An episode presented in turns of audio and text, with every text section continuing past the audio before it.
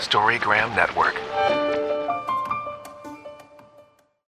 Hosting for this podcast is generously provided by Transistor at transistor.fm.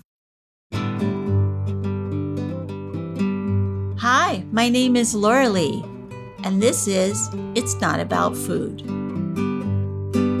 So, it's not about food, and it's not about weight. What is it about? Everything else, because it's never ever about food or weight, never ever, not even one time, not ever, ever, ever.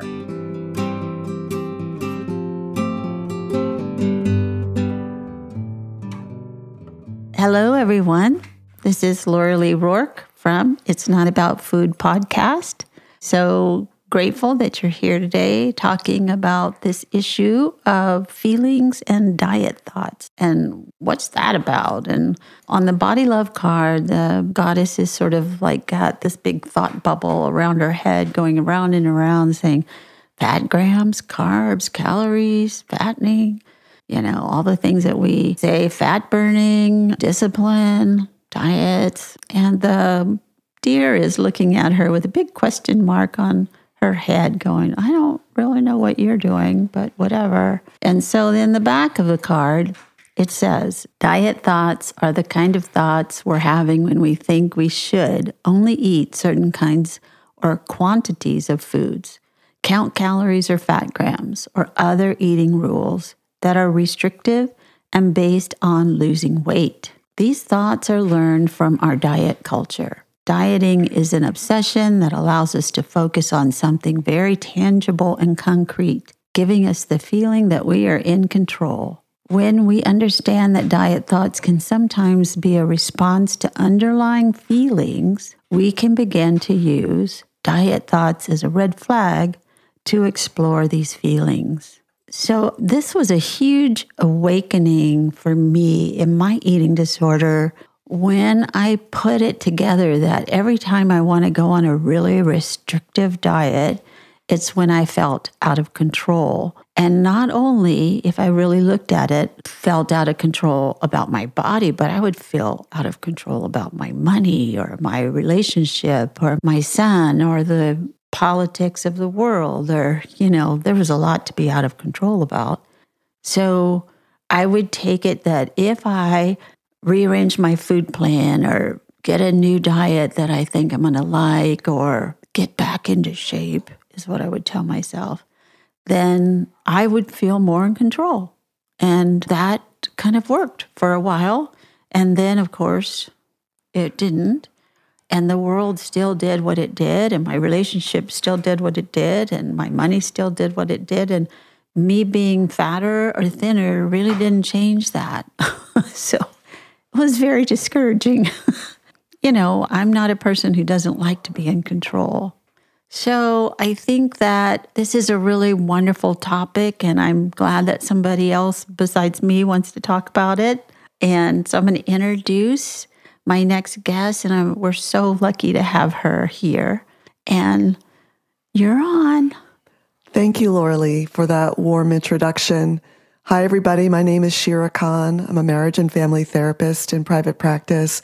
I'm also co author of the Erasing Ed Treatment Manual with Nicole Labby, and that's available on Amazon. Some people know me for an article that I wrote years ago called Why Overeaters Anonymous Doesn't Work. Oh, God. Yeah. Out and, there. Um, so, yeah, that's out there. So, there, there are I love the 12 steps. I'm a huge fan. Me too. But there was a way in which, in the time that I wrote the article, that Overeaters Anonymous basically was support for going on a diet. So in that article, I spell out why that makes things actually worse for people. It just reinforces the whole diet mentality that you're talking about. And now I'm co hosting a podcast called Two Wise Women Talking. And it's really about privileging the relationship with yourself as the basis for getting along with others.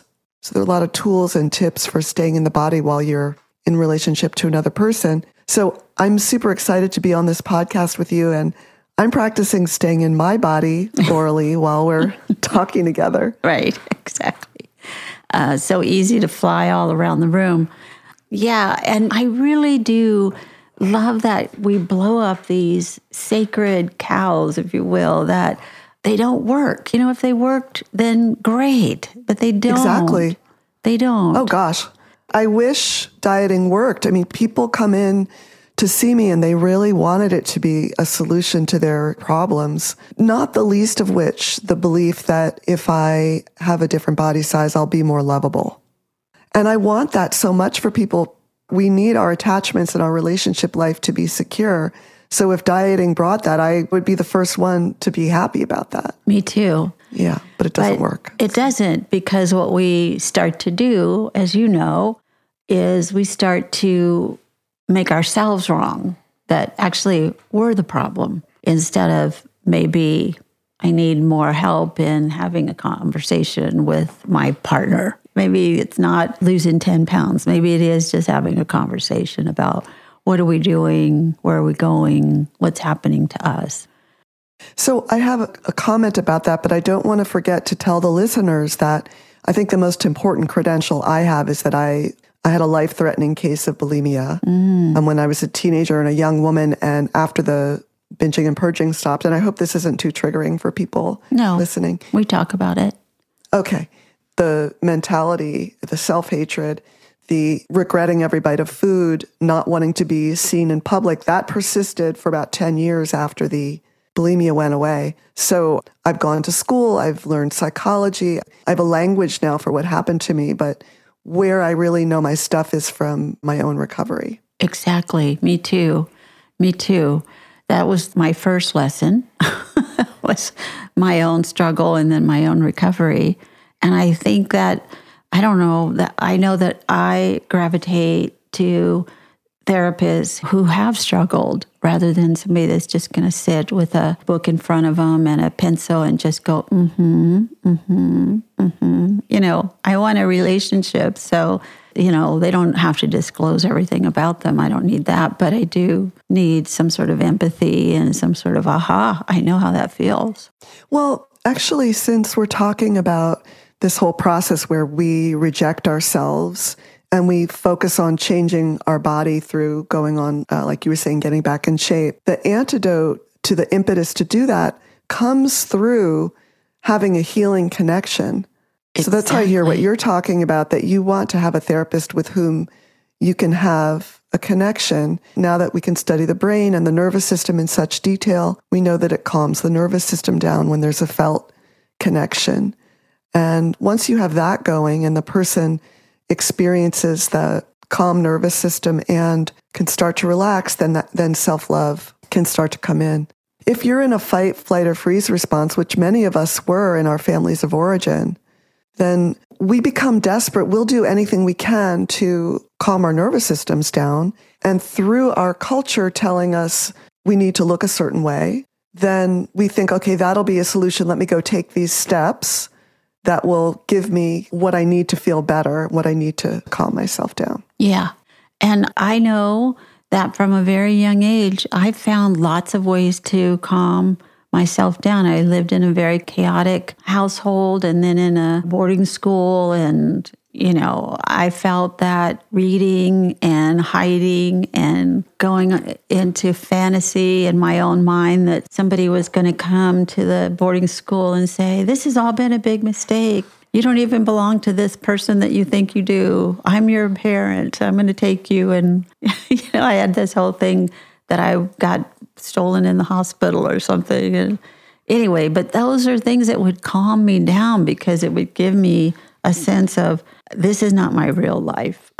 you know, I'm not, I don't have to get upset about this, but I couldn't find any other way to physically do that other than food. That's what I had first. I could get that.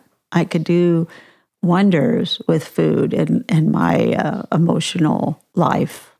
So, food, you went to eating first before restricting?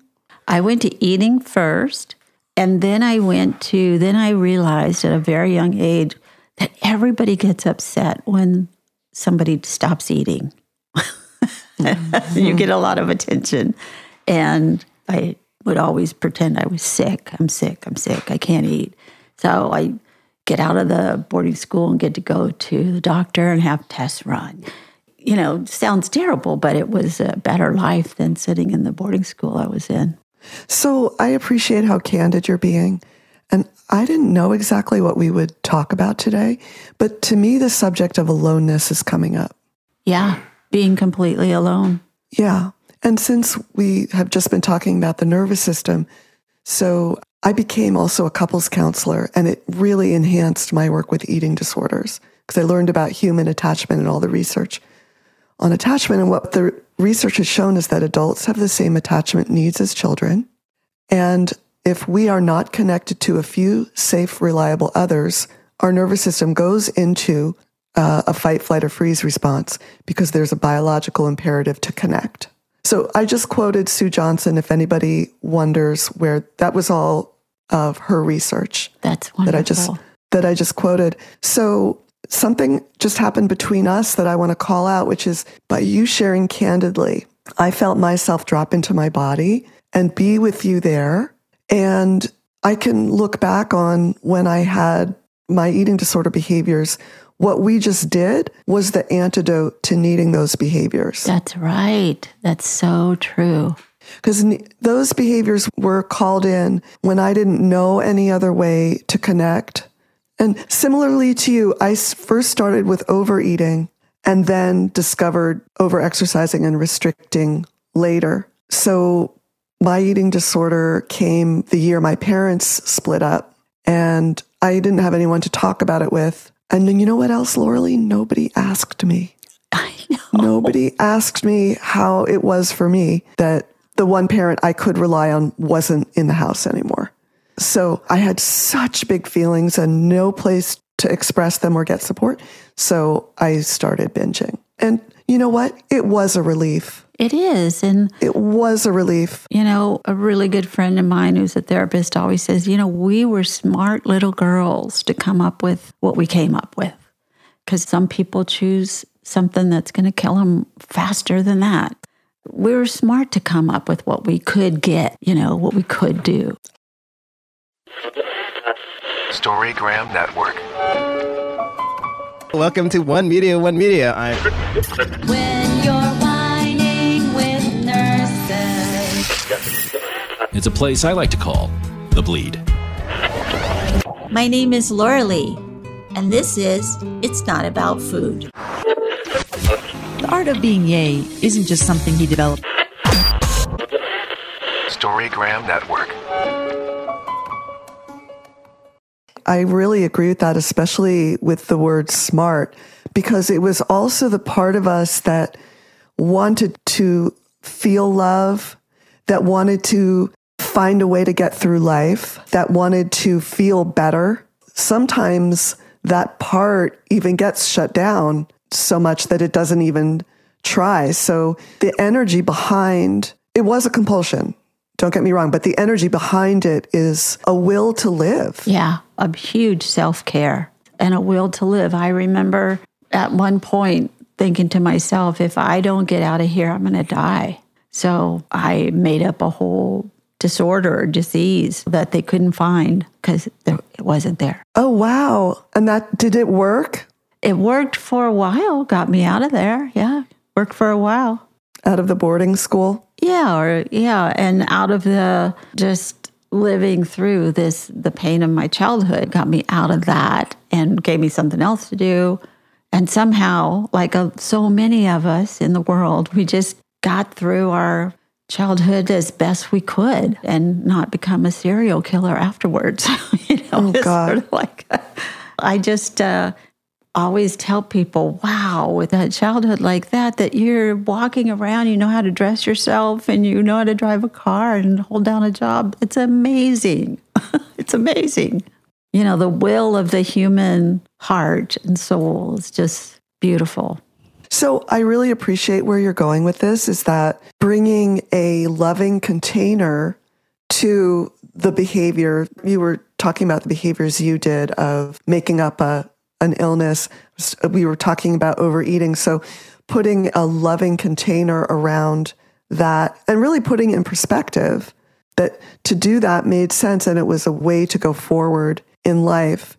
And so I want to invite the listeners to notice if you feel some um, approval, some understanding, some empathy toward when you've had patterns or behaviors like that in your life. Yeah, I think it's a beautiful thing to give that gift to the person that they already have that gift, but we just remind them that you do have compassion for others.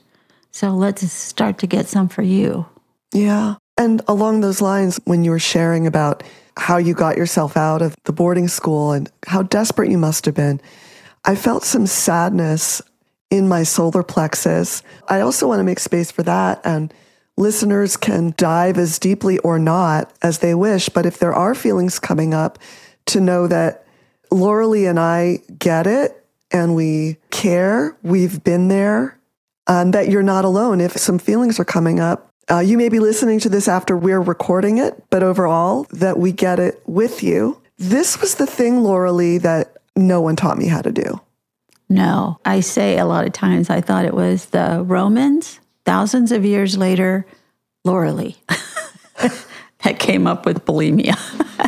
Although they didn't even have that as a word when I was suffering from bulimia. That wasn't even a word yet. It was, but it wasn't used. And so I thought no one else had thought about this. Nobody else did this. You know, it was so shameful. And then to find out that there were people who actually did it and knew what it was and had recovered. I think that's why therapy works, is because you get another human that understands where you're coming from and likes you anyway. right? Yeah. yeah. And I, it is very hard to understand eating disorders if you haven't had one because it doesn't make sense. But if you know about what attachments to other humans or lack thereof means to the person's heart and also to the biology, to the nervous system, once you start to know that and you realize that was what was operating underneath the behaviors that are hard to understand, but then it, it starts to make more sense. It certainly does. I mean, it makes perfect sense, you know, and I'm sure you do the same thing. That I say to somebody, let's review what's been going on. So, blah, blah, blah, blah, blah. And then you started to think that your life would be better if you went on a diet. Of course, you think that. of course. Why would you not come up with that? Of course. But you know enough that you're not doing that, and that's why you're here. So let's talk about that. Right. and then you get to ask is dieting or whatever the behavior patterns are, is that the best way to get this need met? Now that we've uh, actually identified what the need is, what's the best way to get that met? So there's something else that I'm bringing in and kind of talking about, not exactly talking about, so I'm just going to say it to name it. So you've allowed me to connect with you, and it's allowed me to drop into my body more and connect with myself. When the eating behaviors came into my life, they were actually capturing a pattern of relating to my feelings that had happened before the eating behaviors started. So, what I learned was what emanated from me was going to make others upset. And I'm a parent now. I have lots of compassion for parents and also for my parents that they're good people and they tried really hard. But in the normal course of events, if I were having big feelings, both my parents would get triggered and then they would go into their patterning. Once they were triggered, they couldn't be with, they could no longer be connected to me. Exactly. Oh, so good. Exactly.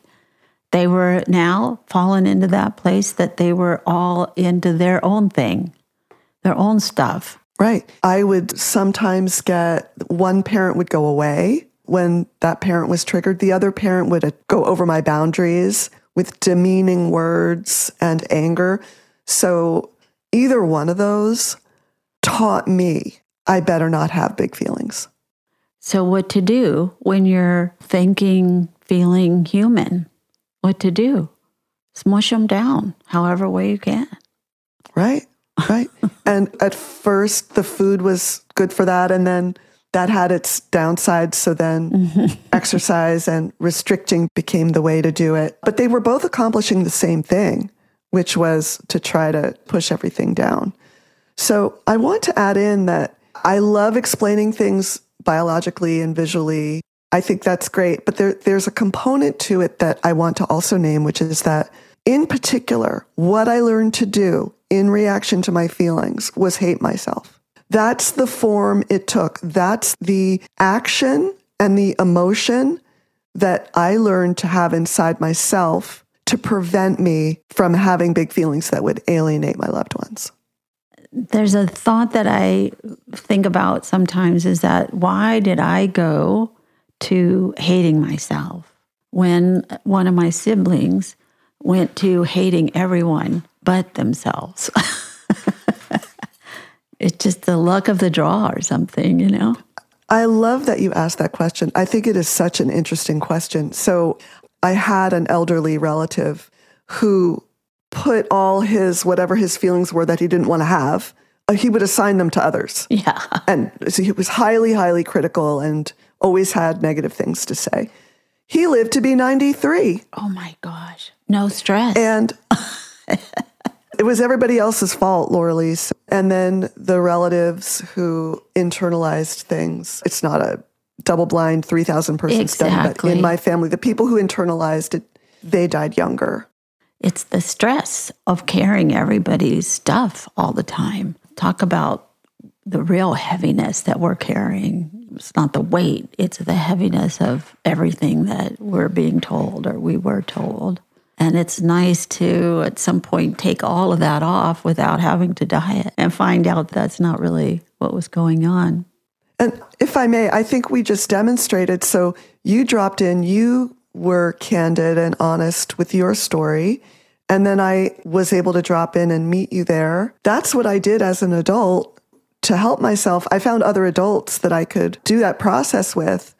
And then I've become more and more, more comfortable with having my feelings.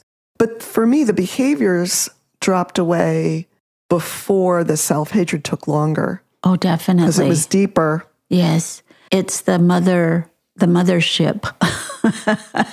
I mean, within me, not my not my real mother, but the part of me deep inside that just had the idea that I was no good, and sooner or later everybody was going to find that out.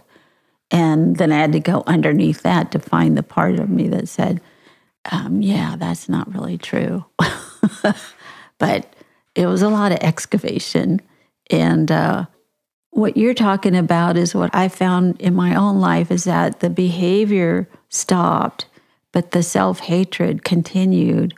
And then I, had to start treating the self hatred like a behavior and recover from that by telling myself I love you a lot. Was I would love antidote. to hear more of how you worked with the self hatred if you would be willing to share that. Sure. So, what I did personally is, you know, I realized how often I told myself negative things. Like, I would never talk to anyone like that, ever. So, I got that part. And then I thought, well, what if I treated my own child? What if I just start saying really positive things all the time? To me, would that change? And it did, but it took a while, but it did as often as I said, Oh, you're too fat, or you're not okay, or things are not well, or you're not okay, I would say, I love you. I'm sorry I just said that. That's not really true. I love you. You're going to be okay. I'm on your side. I'm right here. I'll never leave you. And those, somehow that got in after a long time. but it did. It did. Finally, it did. So now I never say those things to me. I'm so touched by the things that you said to yourself. They're so sweet. They're what every child wants to hear. And I appreciate that you've brought in what we learn how to do now. What I teach people is to get over an eating disorder. Basically, you forge the kind of internal relationships inside yourself that you wish you had. Yeah, make it up. Make it up. You make up the mother character that you wish you had. And when you said those words just now, I felt the sincerity.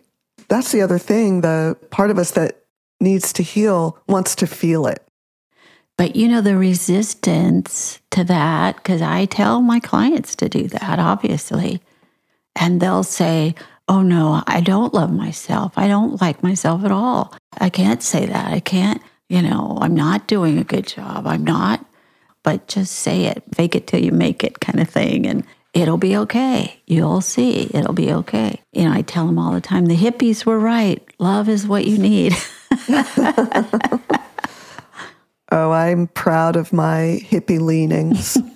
Me too. Me too. yeah. So tell me, if you don't mind, how would somebody get a hold of you to do this wonderful work with you?